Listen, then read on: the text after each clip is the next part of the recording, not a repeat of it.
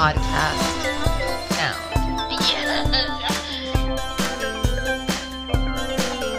And I was like, what? Good, good, good.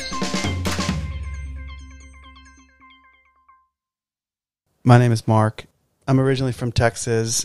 I I moved to LA 20 years ago almost. Uh, I was in a band. It was so funny. I was talking about you today before you got here. And I said, Ralph, can I borrow your headphones? Because usually when people come and record, they don't want to wear the headphones mm. because they don't like the sound of their own voice. And I was like, it'll be fine. Mark loves the sound of his own voice. we haven't seen each other one on one in a really long time. In case your listeners don't know, I was your boss. No, this is not true. We're striking it from the record immediately. That Mark Okay, we'll, thinks we'll edit that, that out. we're going to leave it in so you can hear me say, no, you're not. we worked in the same office. We had such a good time t- just talking and hanging out, and we had a good rapport just naturally. Mm-hmm. And so we haven't had a good sit down, just you and I, since that time before lockdown. yeah. So that's over two years ago. Yeah. I did write the jingle for Erica's podcast. Yeah. Yeah. It's a hit, man. I was telling myself, like, don't get excited.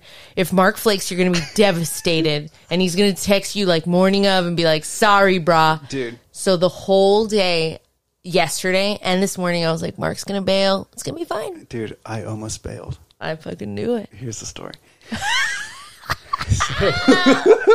You son of a bitch. So this week, I got something in my eye. Oh, fuck. And, you know, usually when you get something in eye, you kind of rub it, and somehow mm-hmm. your eye takes care of it. you know, Yeah. you just kind of leave it to your eye. Your eye. Yep. I, I must have like a garbage can worth of stuff behind my eyeball. Yeah. No, same. It's like I don't know how my eye's done it for 45 years. Yeah. But it's always got the job done. I can mm-hmm. still see. Well, this week I got something in my eye and my eye's been hurting. And I've been trying to rub it out, been throwing water on it. Yesterday I was just one eye all day. Corneal tear. I don't know. I just felt something was under my eyelid. I couldn't get it. And so last night it was painful. I mm. woke up at four in the morning. I was splashing water on myself. My eye had all like the lagana kind of stuff. Oh, I was like, I'm gonna have to go to the hospital or like to something Yeah. because this is not good. I've had Yeah. this all week, Yeah.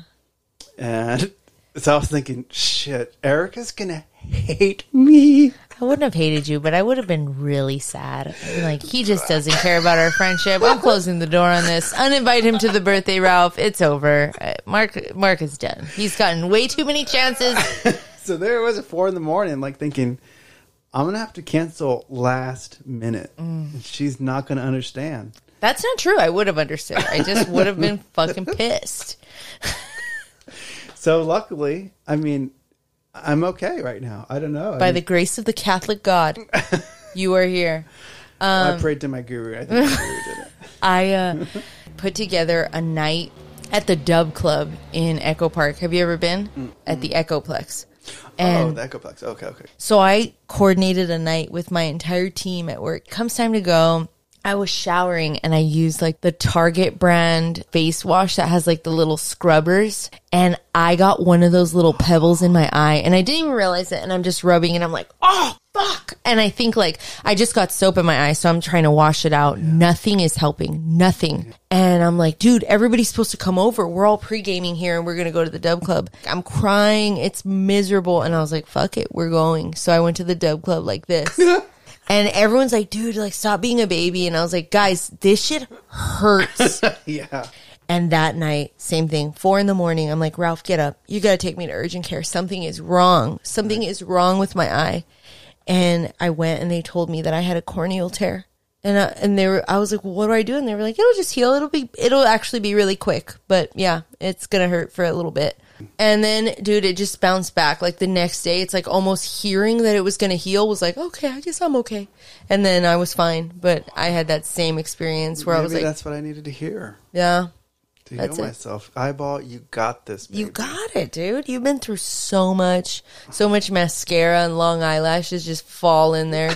Yeah. The ladies know what I'm talking about. The eyeball's really resilient. I mean, So it made me think of that this week. Like, there's been so much shit that I've gotten in my eyeball that I probably didn't get out. Mm-hmm. Yeah. And it just goes somewhere back there. Somewhere. Yeah. But the eyeball takes care of it. I wrote a blog post about how I was complaining to my therapist a lot about like my body and like, oh, I get so mad about this and I'm fat and whatever. And she was like, Have you ever taken a moment to like sit and thank your body for everything that it's done for you? And I was like, No. Uh, no, is that a thing that people do? And she was like, Yeah, just sit down for a minute and like write up all the reasons you love your body and beyond vanity, beyond like what it looks like to someone else or you. What has it done for you? Mm-hmm. And I was like, damn, I, I have ran like a couple half marathons. Like my legs are pretty cool, you know? And I mm-hmm. just started to think about my body and how functional it is, despite the fact that it's not, you know, the body on TV. It's still so cool and does so much for me. And like I can still dance and I can still do all the things that I want to do. And that's all I could really ask for. That's some wise, wise ass shit from your therapist. Mm-hmm. Yeah, that's really cool to think, just to take a moment and just examine your history with your body. I didn't really care much about age or aging until actually during the pandemic because my hair started falling out on top. And Was it because of stress? no, I'm not just stressed. I, I think it's just most of the men in my family, due to my mom's dad, he was bald. Mm-hmm. Whereas my dad and his dad have full, oh. full heads, beautiful heads of hair, mm-hmm. silver motherfuckers, thick beards. I'm just like, yeah. Oh, okay. I'm I'm getting it. Your dad's hot. We got it. He actually grew out his hair during the pandemic. My dad. Sick. Anyway, Your dad has a cool name. What is it again? Roosevelt. Yeah, that's a good name. Anyway, so I started losing my hair, and I thought, oh yeah, I'm actually getting older. And then it hit me this year when I turned 45. Like, oh, I'm no longer like in my early 40s. I'm heading towards 50 fast. Mm-hmm. And you know, I mean, because losing your hair as a guy, it's a weird thing you have to deal with because you look odd if you have a lot of thinning hair and people can see your scalp, so people will shave their head, right? And then that's a look, whether you like it or not. I mean, people look at you, and the, you have to give them something to look at. So then you're thinking, okay, what, do- what am I going to wear? What am I going to buy? How am I going to style my hair? Mm-hmm. So you're thinking about that just as much as the music, right? Because as a band, you're kind of a brand, right? Mm-hmm. The Strokes, mm-hmm. I mean, that's a full commitment brand. This sort of New York street, it, it's like a package brand. And so I was very cognizant of that in my 20s, going through the same thing. Losing your hair, it's a bit of mortality, like looking you in the face every day in the mirror. Remember when you used to have hair? Because you still have to style your hair. Hair is always a choice, Yeah. right? Like your hair, you have it up, it's long, or you could choose to shave it off. And it's a conscious choice of how you want to present yourself to society, your hair. Yeah. So suddenly my hair is going out. Anyway, so I shaved it. And I just thought, man, I'm getting older and I'm just probably going to have to shave it from now on. That was sort of my mortality, sort of like tapping me on the shoulder. You're getting older. It's not narcissistic. It can be, but it, it's not. It's just, it, it's like you're transitioning from one stage of life to another. And w- at one point in my life, I felt really sort of confident even though I'm not a big guy, I was physically confident and just, you know, wh- whatever who I was. And now the confidence is switching to somewhere else. Like I don't want it to be about me physically anymore. You know, growing up a small guy, you're you're sort of like put in your place pretty early on. By other men. Mostly by culture in general. You're you're a short guy versus being a tall guy. Right? And tall guys are more they're leaders, they're more attractive, whatever. But my dad told us from an early age, physicality has nothing to do with manhood. It's your Fuck word. yeah, Roosevelt. Love this guy. Your word mm-hmm. is what makes you a man. You know, that stuck with me as a young kid. I have to and I want to live more into that. Everything I do needs to be sort of thoughtful. I don't want to be like a weak man. Mm-hmm. You know, and which again has nothing to do with physicality, It has Yeah. to do with like strength of character. So my dad is like this quiet, intense, wise man. Mm-hmm.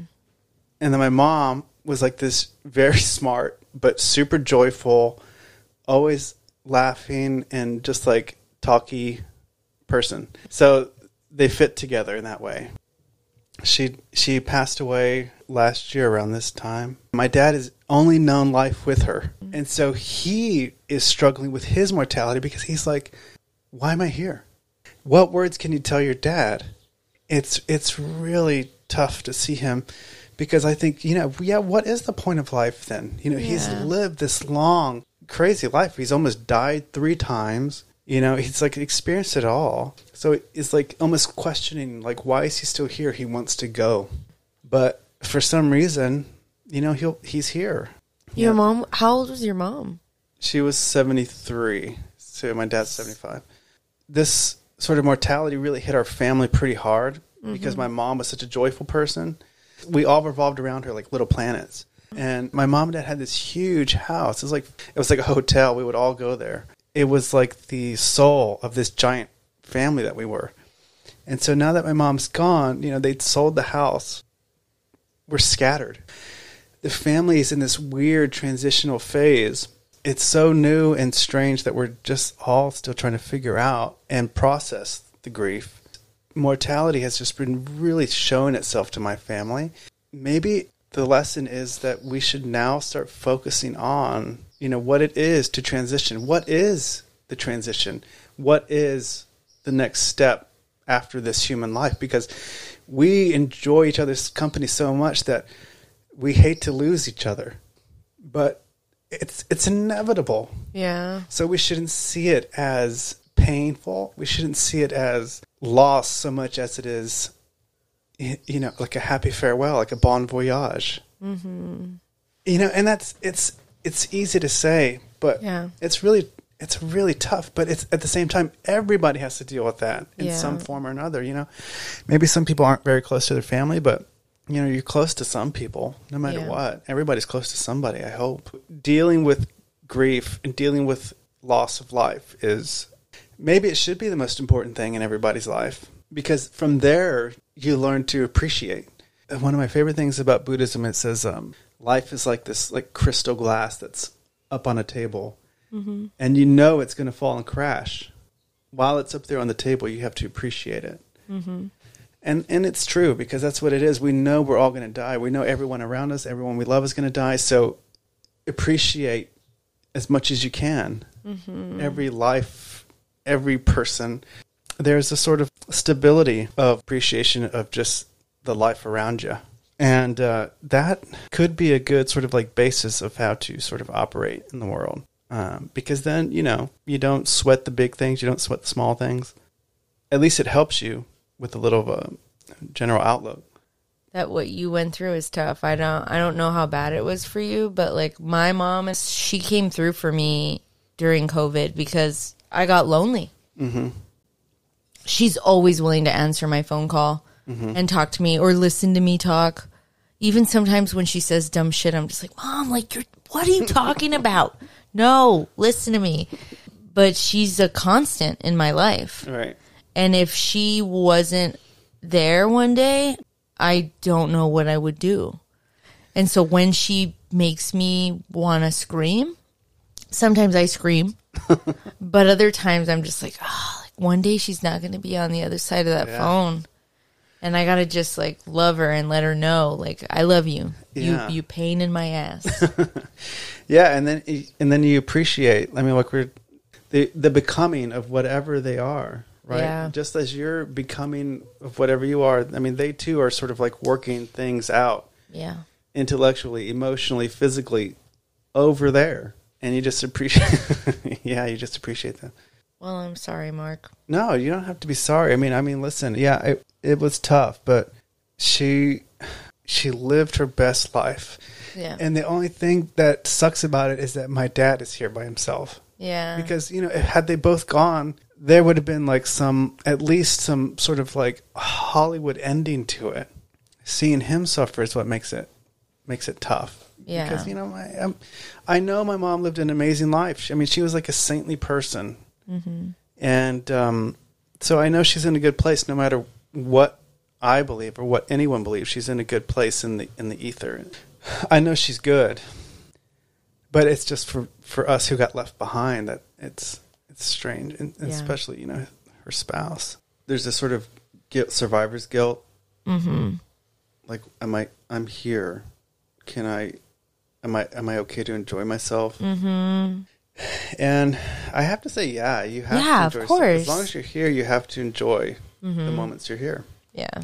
The sort of being conscious of being here Yes. and being conscious of someone not being here. Go, heading into my 50s, the strength of character, I hope, will continue to build and hopefully like resonate its own sort of power. Not a power to, you know, use over anybody, but my own sort of power to help. I grew up in a very vain environment. Like my grandma was like, "Oh, you oh, poor thing, like you poor ugly thing, you'll never get married." and like you know, she would say stuff like that to me, and my mom would always be like, "Erica, like put a longer shirt on to cover your butt," and I'd be like, "Why?" She's like, "Cause it's big." And tell me, butts aren't the biggest thing in the world right now. Everybody wants a butt, but I was made to feel like I was just falling short in every possible way. Mm-hmm. And I feel like little me was resilient enough that she was like, I don't give a heck. this is who I am. And like, sorry, you don't like it. And then when I got in my 20s and stuff is when I really was like, no, like I fucking hate myself. And mm. I had these battles with myself about weight and about look. And so I was like, you know what? I got to figure this out because I can't be like beating myself up about this. Like, I'm funny and I'm nice to people, like cool enough that I could get a little fat and people will still think I'm cool. You talked about being a kid and not caring. Kids, they aren't self aware, mm-hmm. right? And It's so fucking awesome. You're too. free. Yeah. Nietzsche, Frederick Nietzsche, he has like this book called Thus Spoke Zarathustra. And in the beginning, he talks about the three stages of life. And the first stage is like you're born a camel, the world puts all of its responsibilities on you. The second stage is you become a lion who has to slay the dragon. So basically, all the things that were put upon you, you have to slay. You mm-hmm. have to conquer those things. And once you conquer them, you become a child, rolling from the center of your own being. That's what children are. They don't mm-hmm. care. They don't give They're just fuck, joyful. dude. They do what they want, the best. and that's the irony. They're the right? best and the worst because you're like, stop being so fucking free. Get in your place. Your No. butt's fat.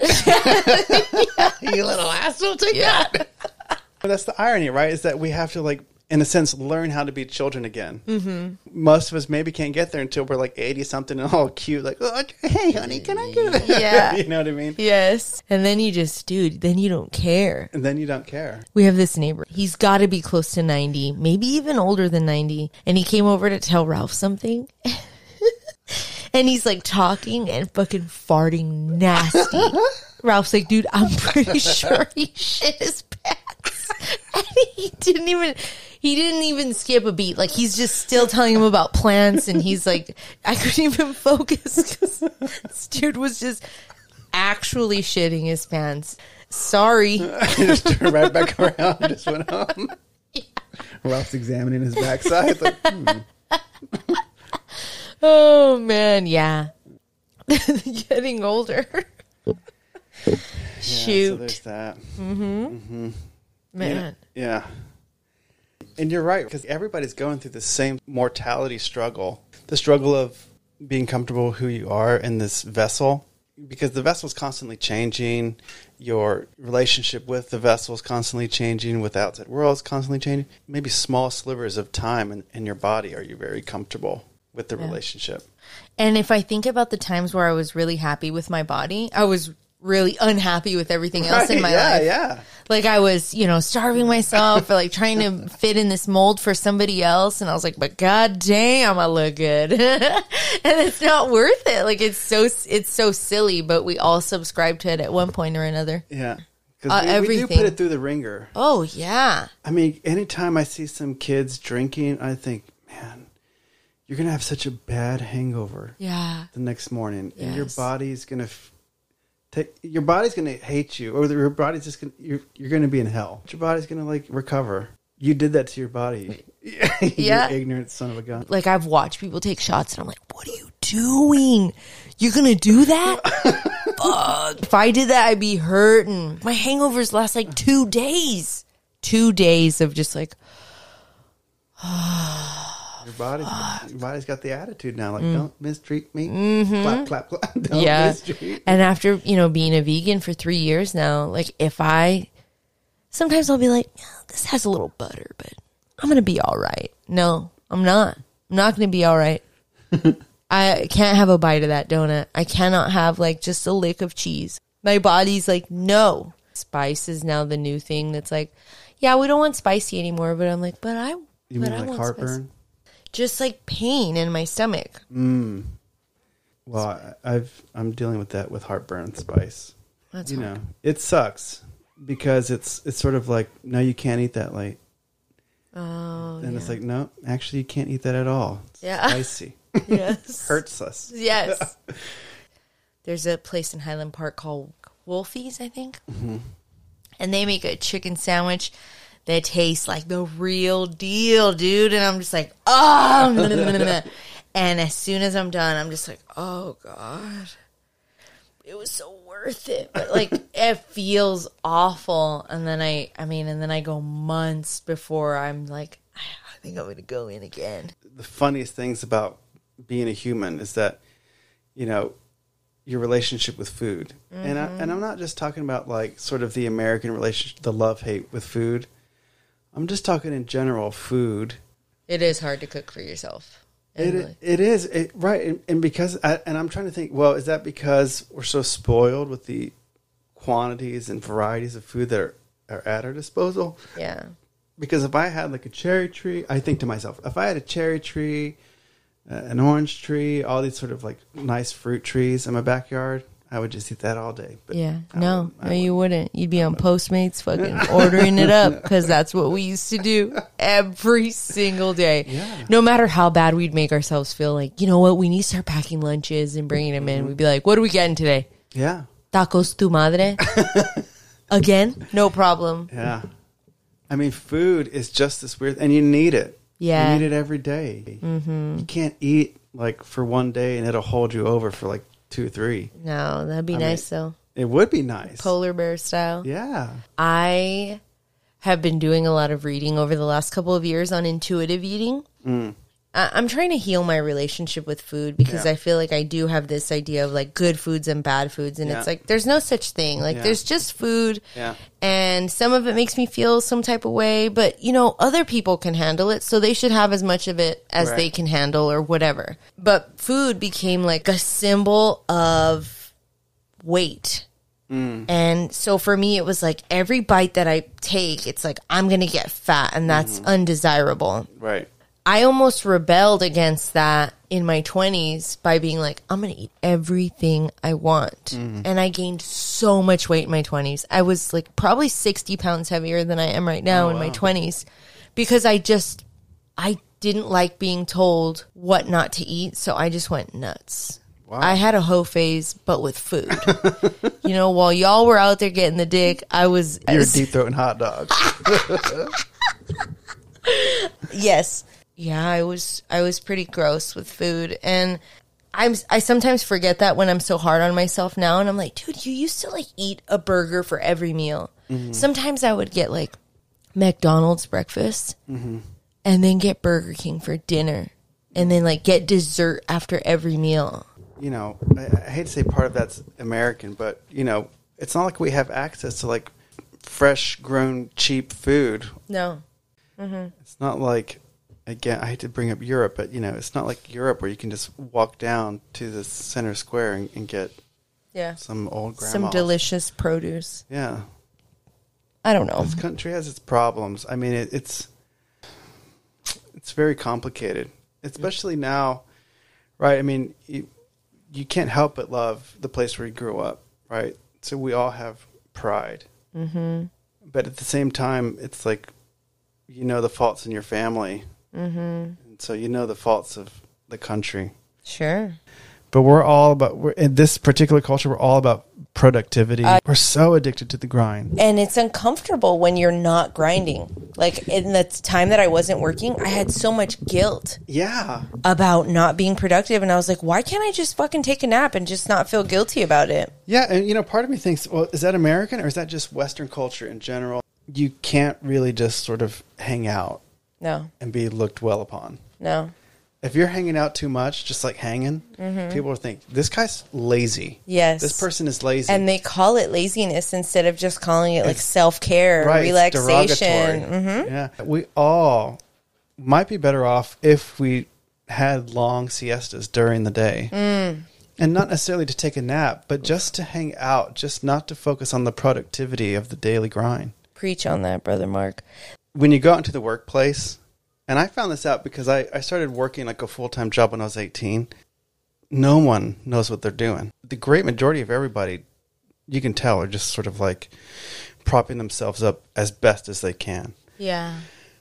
And you know, as soon as something goes wrong, you just notice it because they'll start propping stuff up, Yeah. right? And it's it's sweet because then you realize, oh my gosh, this poor poor person, They're just crazy insecure. they're crazy insecure. They're doing what they can. They're trying to, you know, and you're just like, God bless. Yes, for sure. For and sure. because you see yourself in that, yeah. right? And, oh, yeah. and but you see it all over the place. Yeah. I mean, I- every facet of life you see it. I think the initial reaction for me is still like, what the fuck is this? and then I'm like, well, wait a minute, you know? Yeah. Mm-hmm. And, but taking that step back is sanity Yeah, because otherwise you just keep going down the rabbit hole. And before you know it, like you're fucking furious and they don't even know or care Right. or understand. it's really tough to sort of catch yourself. Yesterday, I had a work issue come up, and this girl was kind of catching attitude via email. I was just like, hmm. and I was thinking about. I was riled up. I like my my body was hot, my mind was racing, and I was thinking, golly, this person really got under my skin. If if she was in my office, I would have been even more hot. Yeah. So I was thinking, man, I even though I claim to work on myself, even a simple little thing like that got to me. Mm-hmm. I barely held it together, and my my emails to her were pretty short. There was not a lot of empathy and love in those things. It Right, was right, right. like- no smiley faces. so uh, you know, it, it's tough dealing with people because everybody's bringing their baggage. It is. And now that we're all doing work from home, it's even harder to see if an interaction was what you thought it was because everything's over email and Slack and Skype and all the rest of them.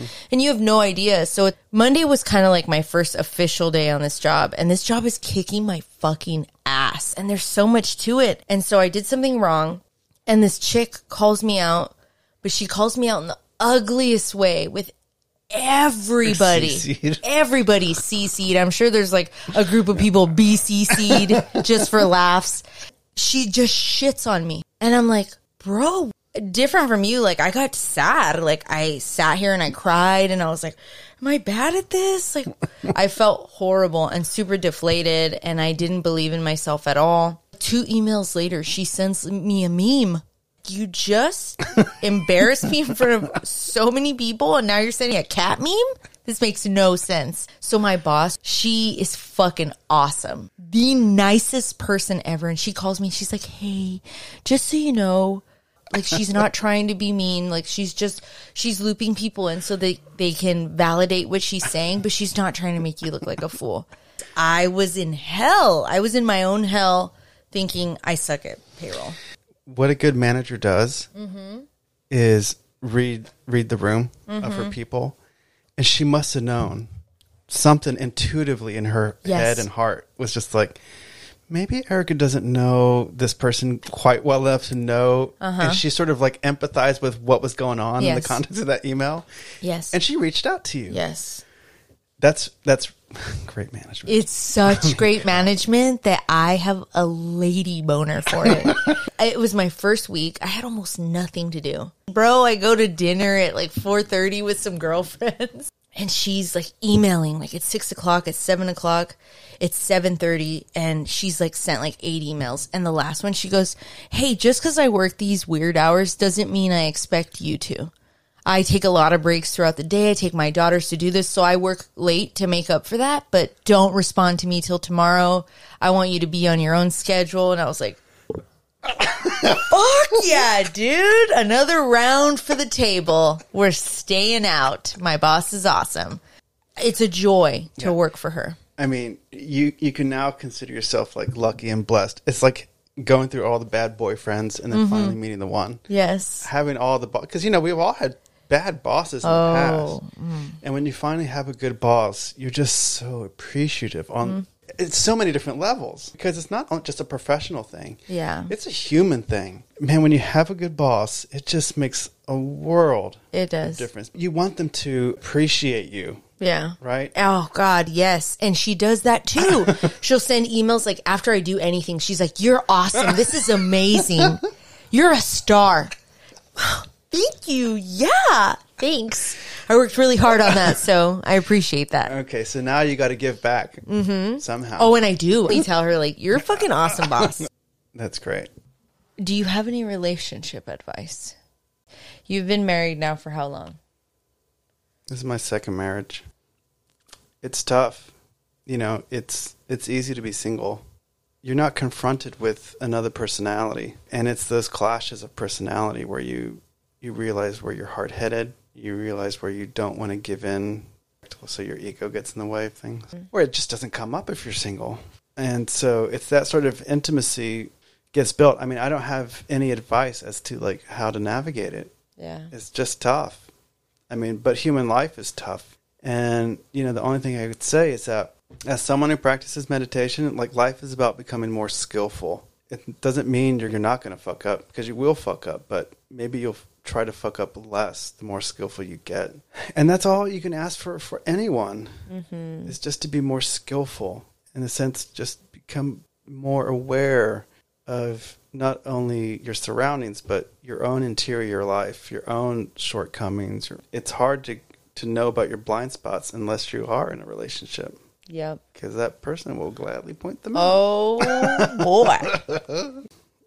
Have you had a chance to watch the latest Bill Burr special on Netflix? Do you like Bill Burr? Uh, yeah, I do. Well, I- think I saw maybe some clips from it. He is fucking hilarious. Yeah. And he comes off as like this grumpy fucking dude, but he ends up saying something so profound. And and you don't even realize that the person that he's being is just so that you can hear the message. it's like Does the he talk about abortion on that one? he talks about abortion. yeah, I saw that clip. He he's like, says- well, what happened to the baby? Yeah. He's like, you know, if you're baking a cake and you put it in there and someone comes at like the 15 minute mark and throws it across the room and you're like, what the fuck, dude? That was my cake. And they're like, it's not a cake yet. Yeah, it is. It was gonna be. In 45 minutes, it was gonna be a cake. it was so good. He talked about taking shrooms. I mean, oh, I'll have to watch it. Yeah, I saw that, and I, you know, it, good comedy, right, makes you think, and it makes Mm-hmm. you laugh at the same time. yes. You know, as leftists, we need to realize that comedians are like sacred fools. Mm-hmm. You know, it's important for them to sort of smash us open and laugh at us being too sanctimonious. I think that's a big lesson that the left needs to learn right now because we've it's, it's kind of gotten overboard. And even if it's uncomfortable to talk about, Yeah. like, why can't we just have an uncomfortable conversation? People, I don't know. I feel bad because, like, like we can understand both sides. Like, okay, you shouldn't say things that are intended to hurt people. I agree with that. Absolutely. But if you are, you know, talking about something and trying to make a point and you're using your voice, um, can't we all just have like a little laugh about it? Right. Yeah. just a little one like not one that's like but like a oh yeah i see it you know Yeah, absolutely. I'm going to bring up that guy Joseph Campbell again. There was a trickster god. He appeared to these people. He was dressed in red. They saw him, they recognized him. Then he came back, and when he came back, he appeared in blue. So all the other people who saw him said, "No, he's not red, he's blue." So in a way, that God knowingly caused confusion. In a way, that's our problem right now is that we're kind of seeing the same thing, but we're arguing about it from our different viewpoints because we're mm-hmm. kind of stuck in our viewpoints. sure We can't even see that maybe we are saying the same thing. yeah We can't even see that maybe we do need to talk about it sure because we're so entrenched that we're correct. You know, whether we're talking about abortion, trans rights, whatever, or we're talking about you know, military spending. Yeah. Nobody can talk about anything without getting so triggered. It's true. And I'm guilty of getting triggered also. Mm-hmm. Right? Anyone who's too far should drive you crazy because you sh- you should see in them like you're not centered. Mm-hmm. You're too far insulated. You sh- people should evolve. I watch these uh, near death experience videos on YouTube a lot. They go and they have this life review, and the life review basically boils down to this: like, you know, your human life is meant to help other people. All the other things you're doing are completely useless for your for your soul, for like the graduation of your soul. If you want to go back, we're going to send you back so you know this lesson now. Yeah. And so, in a sense, it's like maybe people like that who get too baked into their thinking, into their way of life, they need something to break They them do. open. I think those plant medicines are can, are absolutely necessary for a lot of people. Um, some people they're not, but some Um, people they're probably very necessary just to crack them open. Oh, for sure. The only quote problem Mm-hmm. is that they can be a shortcut to bliss. Yeah. Right, so then you get sort of like addicted to the experience of bliss, Yes. and you rely on it, Mm-hmm. and then become sort of like you, you could become sort of addicted to the to the bliss that you don't because you know with a steady practice one could realize that bliss without any help. Yeah. Um, you know, you know me.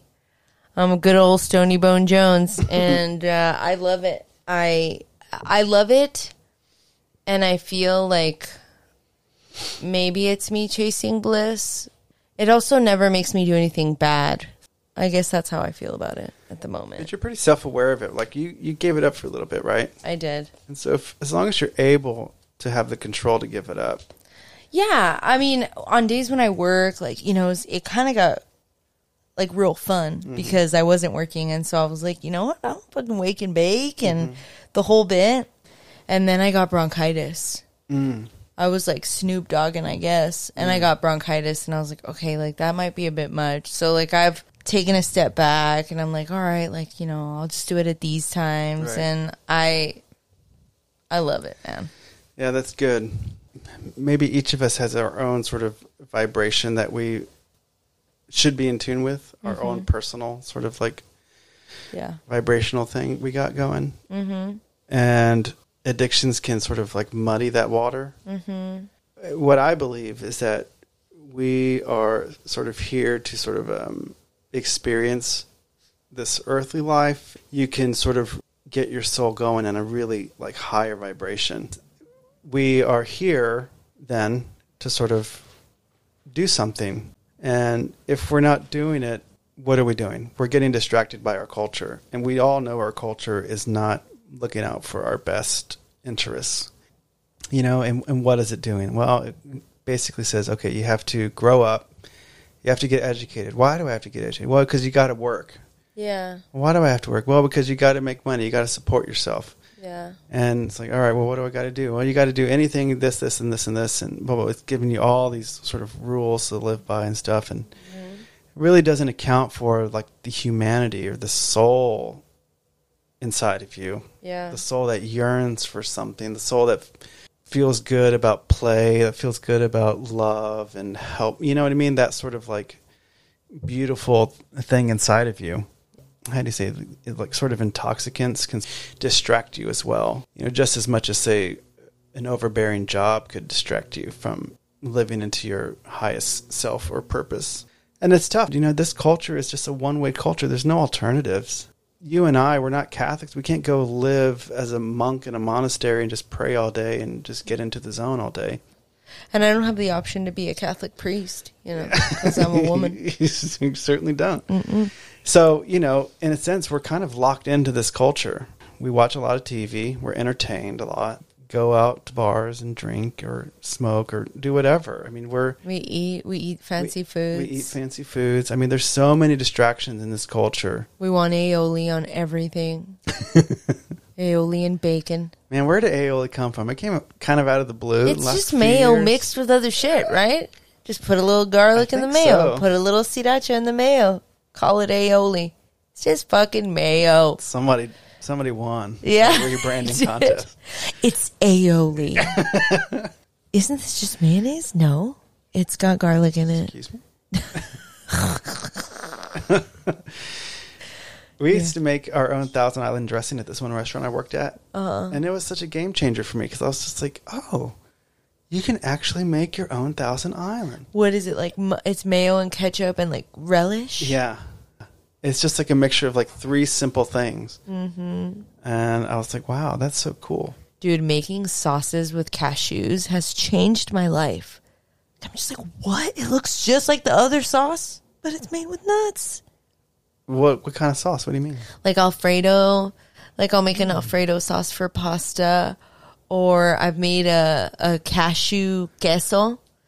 What, what's why do you do it? Is it health benefits or Well, because I mean, I can't have cheese because I'm vegan, so? and What's I an Alfredo sauce? milk, Oh, milk, and cream, and Oh, okay. so That all that sense. stuff is in there, and I can't have it. So I make the sauce out of cashews, and dude, shit's bomb. That's cool. It's so bomb, and then I don't get constipated forever. That's right. For the first time I heard about someone being like, "Don't drink milk," that's for like Stops a, me up. it's like for a, you know a two hundred pound baby. It's Yeah. not for humans. For a two hundred pound cow baby, Yeah. yes. of course, it's not going to interact great with a lot of people. No, no, Like, but oh, people sense. love it. They love it. Some people suck it straight from the udder. Just udder to lips. Boosh. I had a friend. actually, she used to be the manager of a band, and her uncle had cancer. Oh. and he had heard of this uh, this study that breast human breast milk would put cancer in remission. So at the time I was married to my first wife, uh, my friend asked if we would be willing to sort of sell some of her breast milk to her uncle. And we're like, sure. Yeah. I mean, I wasn't like sure. My my ex wife Yeah. was like, sure. Yeah. So I'll we- give you some of my titty milk. No problem. I got plenty. And so maybe for I don't know, maybe a month or two, she did it, and Mm-hmm. the cancer went into remission. Shut the fuck up, dude. I don't know, man. It happened. I was gonna ask you, do you want to edit this episode, Mark? With all the time that you're playing video games, you might as well just edit an episode of us talking. But then again, I'm learning a lot from editing. Yeah.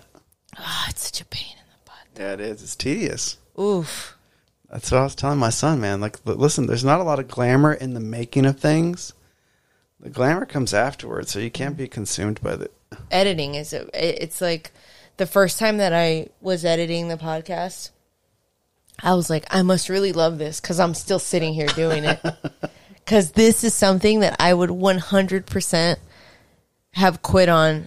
You know, if I didn't care about it, Yeah. I'd be like, "Fuck this! Uh, it's too hard. I'm I'm quitting right here, right now." But I just sat here for hours editing an episode and another episode and another episode. And dude, it's been oh, it's been so painful. Like there have been the reason I get so anal about the mic and the headphones is because I lost half an episode because my friend Jolene just started talking like this, and then like halfway through, I couldn't hear a fucking thing she was saying. Yeah. Oh, Yeah, dude, that same thing. I just showed you Remy's short film on the beach. It's not like we're a professional crew. We just had a little microphone that plugged into his iPhone. You're trying to hear it back on the beach when you do a little playback, and you're like, well, I think that sounds fine. Mm-hmm. But then you go home and then you don't edit it for a few days, and you realize Yes. the audio sucks, and there's no way we can go reshoot it. exactly. And you're just stuck, and then you have to like play with all these like things to try to get it Oh, right, and it dude. still doesn't sound right at the Eg- end. You're like, yes, that's exactly what I've been going through. But yeah, no, the podcast, uh, it means so much to me. It really does. And I feel like I've had a couple duds, you know, not everyone's Mm-hmm. This a, one's going to be a dud for Oh. sure. I mean, yeah, I can't even give any relationship. it's going to be advice. trash. Shut the fuck up, Mark. It was me. I brought the best out of Mark in this podcast. I haven't done this ever before. I mean, I've done interviews before, but I've never. Oh, you've done never podcast. recorded? Oh, dude, they're so much fun. They're so much fun. I, I, I mean, I've done some good ones. I told you about my friend Alex, my friend Eric talking about coming out, Kim talking about toxic relationships, my friend Monica, and I talked about therapy. This girl, Christina, came on and she talked to me about her dating life.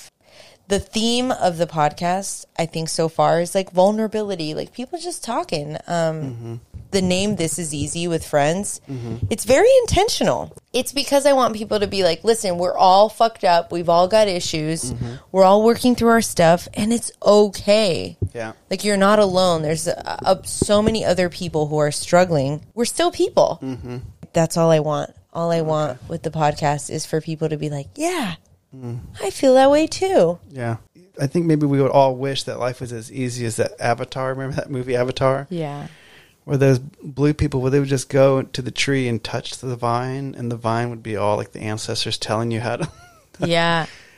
I think we also have like the interpretations of what the people before us taught us. Like uh, I don't know, some people go the the wrong way. Mm-hmm. You know, they might have some silly traditions or mm-hmm. things that like don't serve them in their own lives, but they're mm-hmm. doing them because someone in their past told them it, it, it had to be done that way. Yeah. and we don't challenge it or we forget to challenge it. And then we when we do we're like hey nothing bad happened because i challenged this. Right. so we can't touch the vines but we can tap into what happened before. And it's like sometimes when i think about my grandma i get really upset about all the things that she said and did to her kids and to mm-hmm. me i'm like dude she fucked so many people up. Like how do you just come here and just tornado through people's lives? But then i'm like dude she went up to like the seventh grade. And she lived in a time where a- a woman's value was just in her looks. Right. and in her culture especially it's like you mm-hmm. better be pretty and go get married because you got to survive. Yeah. she did all the things and i think she was kind of miserable. Yeah. i don't think she was in love with my grandpa. Mm-hmm. I think she saw a man who could financially support her and uh, give her the life that she wanted and she went for it but like Yeah. Can you imagine living your whole life out of obligation to somebody else? That's and Not your grandpa, but like obligation to society. yes you don't get divorced Right. You don't have children out of wedlock. You don't have sex before marriage. You don't like you don't you don't you don't and it's like fuck, dude. And Did you even thing- have fun? Right. It, you know, it's one thing too, is if you're living in a small tribe and you kind of have to pull your weight in that way. Yeah. But if you live in a society, a free society like, you know, we do now, Mm-hmm. and you still have to do that, yeah. that's tough. It's I- such a bummer. And again, it goes back to what you were saying about the sort of like a, the underlying just unsatisfactoriness. yes. And my I feel like both my grandparents actually had people that they truly loved in their lives. Like she would talk about this one guy and she was like, "Oh, you know, he was wonderful and like he loved to dance and she just loved so much about him." Um, and I said, "Well, what what happened? Like, why didn't you keep going?" And she's like, "Well, he didn't have any money. He didn't have a good job." And I was like, "Well, couldn't you like couldn't you get a job and couldn't have you know you could have done this?" And I also felt like my grandpa when when she went away, she went away for like a month to Nicaragua, mm-hmm. and he was like, "I want to go to Arizona to visit my friend." And there was like this woman there that he like wanted to see so badly, and then she talked to my mom and told my mom like, "Yeah, I, I'm pretty sure like he had like a major crush on me for the longest time, and it just didn't work out.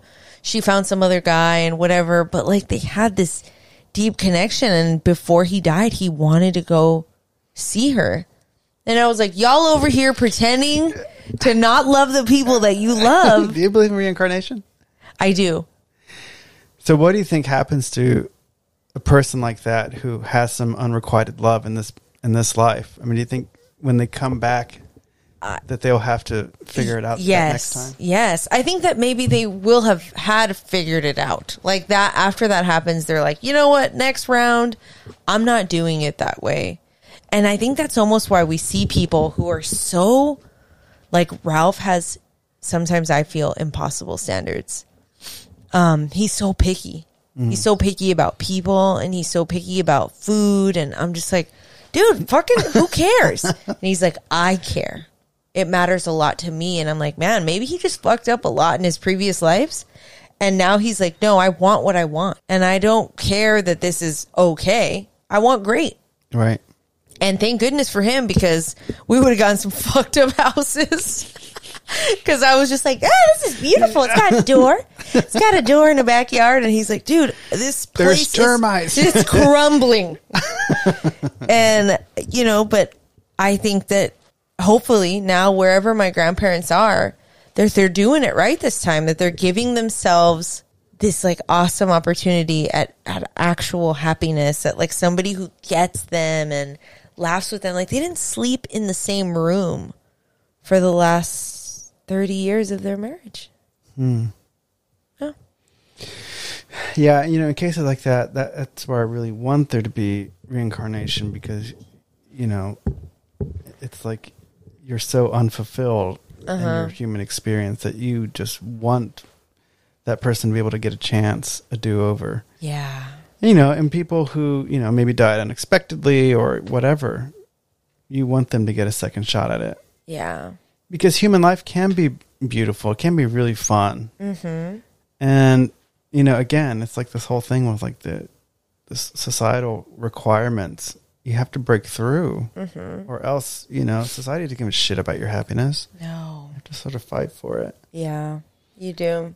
And then people don't like it sometimes. Like people don't like happy people. Mm-hmm. It makes them uncomfortable. Yeah. Why the fuck are you so happy? I don't know. Just life's good for me. when I think back, I'm a pretty resilient person. I can find humor in almost anything. It's probably my coping mechanism. Like, I'd mm-hmm. rather just make a joke than deal with the thing that's making me feel uncomfortable. But I also feel like that's how I got through some of the darkest moments in my life is by mm-hmm. being like, eh, whatever. Yeah. Like, and I think about that stuff and I still get sad. Mm-hmm. None of the pain like just goes away. I just find this way of managing the pain or like seeing it differently. And I think all in all, like I'm a happy person. Maybe that's what I'll do with my 1.1 billion too. Is that in my centers, I'll have like some sort of like past life regression. Because have you ever tried to do past life regression? No. It's pretty expensive. What the fuck is that? Can you please speak on it? Well, you know, they in a sense, I, I don't know because I haven't done it myself, but you know, I think maybe they put you in a trance and they try to get you to go back to a past life uh-huh. to recognize like a situation in a past life. You know, some people are kind of moved by it. Who's to say whether it really truly is a past life or maybe some deep dark memory or, or whatever? But I'm kind of of the opinion. I, I too believe in reincarnation that you do reincarnate within circles. Maybe uh, when I worked on the show, the Jeff Probst show, we had this guy, just like a normal white dude, and he was playing in the pool with some friends, like when he was like in his 20s or something like that, and he dove into the pool like white boys do, and he hit his head, went into a coma, like white boys. dude. they love to jump into some pools, boy. What's that one thing on YouTube? Dude, perfect. Dude, perfect. Dude. White boys doing crazy stuff. I love white boys. Okay, anyway, so when he came out, he could play piano like oh, I've heard of this. yeah. Clearly, learning the piano is a very specific trait. So when I think of that guy who suddenly bumped his head and can play piano, I think, okay, well, there's some sort of like history. Somebody's information got downloaded and then got accessed when he bumped his noggin, Yeah. Fucking nuts. right? And so I think, okay, that to me, that sort of doesn't prove it, but it's a, a proof of some sort of accessing of knowledge that was part of his mother's informational DNA or his father's informational DNA that got passed down. Yeah. you know, we could call it DNA, but you know, it's information. I, I like the idea that people will reincarnate, finish things off, or do things right. I really hope so. You know, I, I like I don't have any like real regrets. I feel like every decision that I made got me to here, and so I'm happy with all of those. But I'm like, man, it would be fucking sick to do it over with everything that I know now and just nail it. Mm-hmm. But then you know, I'd find some other reason not to be happy because that's just the human condition. I feel like you're always just feeling like you you're not enough. I You're pretty happy though. I, I tend to be, but I have moments, you know, like I have some dark moments. I wrote recently a blog post about how in my uh, early 20s, I was very suicidal. I had like a very deep depression. And part of me thinks that it was because I was on birth control at the time and like my hormones were kind of off. But I went through a very dark, terrible time where I was like seriously considering killing myself. But you evolved out of it. I did. luckily. Like I So where else do you need to evolve to? Do you think I in this life, Um, let alone a subsequent life? I have a lot of work to do in terms of self love still.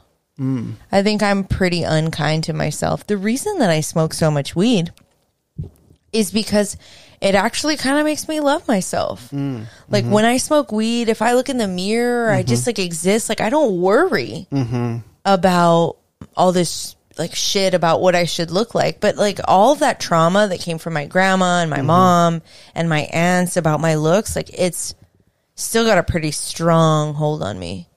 And even though I try really hard to not give a shit, I still do. I, I still am really hard on myself about like what my body looks like, even though Ralph's just like, damn girl, you banging. Mm-hmm. I still like, I want to feel that way about me and not lose weight and feel that way about me, feel that way about me right here, right now, exactly as I am, and just fucking own it. Right. So that's, I feel like once I reach that point, then I'm like, I'm good, dude. You can take me out. Next, next life, I'm ready. That's a good uh, clarity of self awareness too. Thank you, Mark, for coming on the show. Thank you for making the jingle for the show. Thank you for being my friend. Thanks for being so deep on the podcast. Well, it was a pleasure being here. Yeah. Hope you'll have me again. Come back soon. Please don't leave LA. LA needs more people like you. Signing off.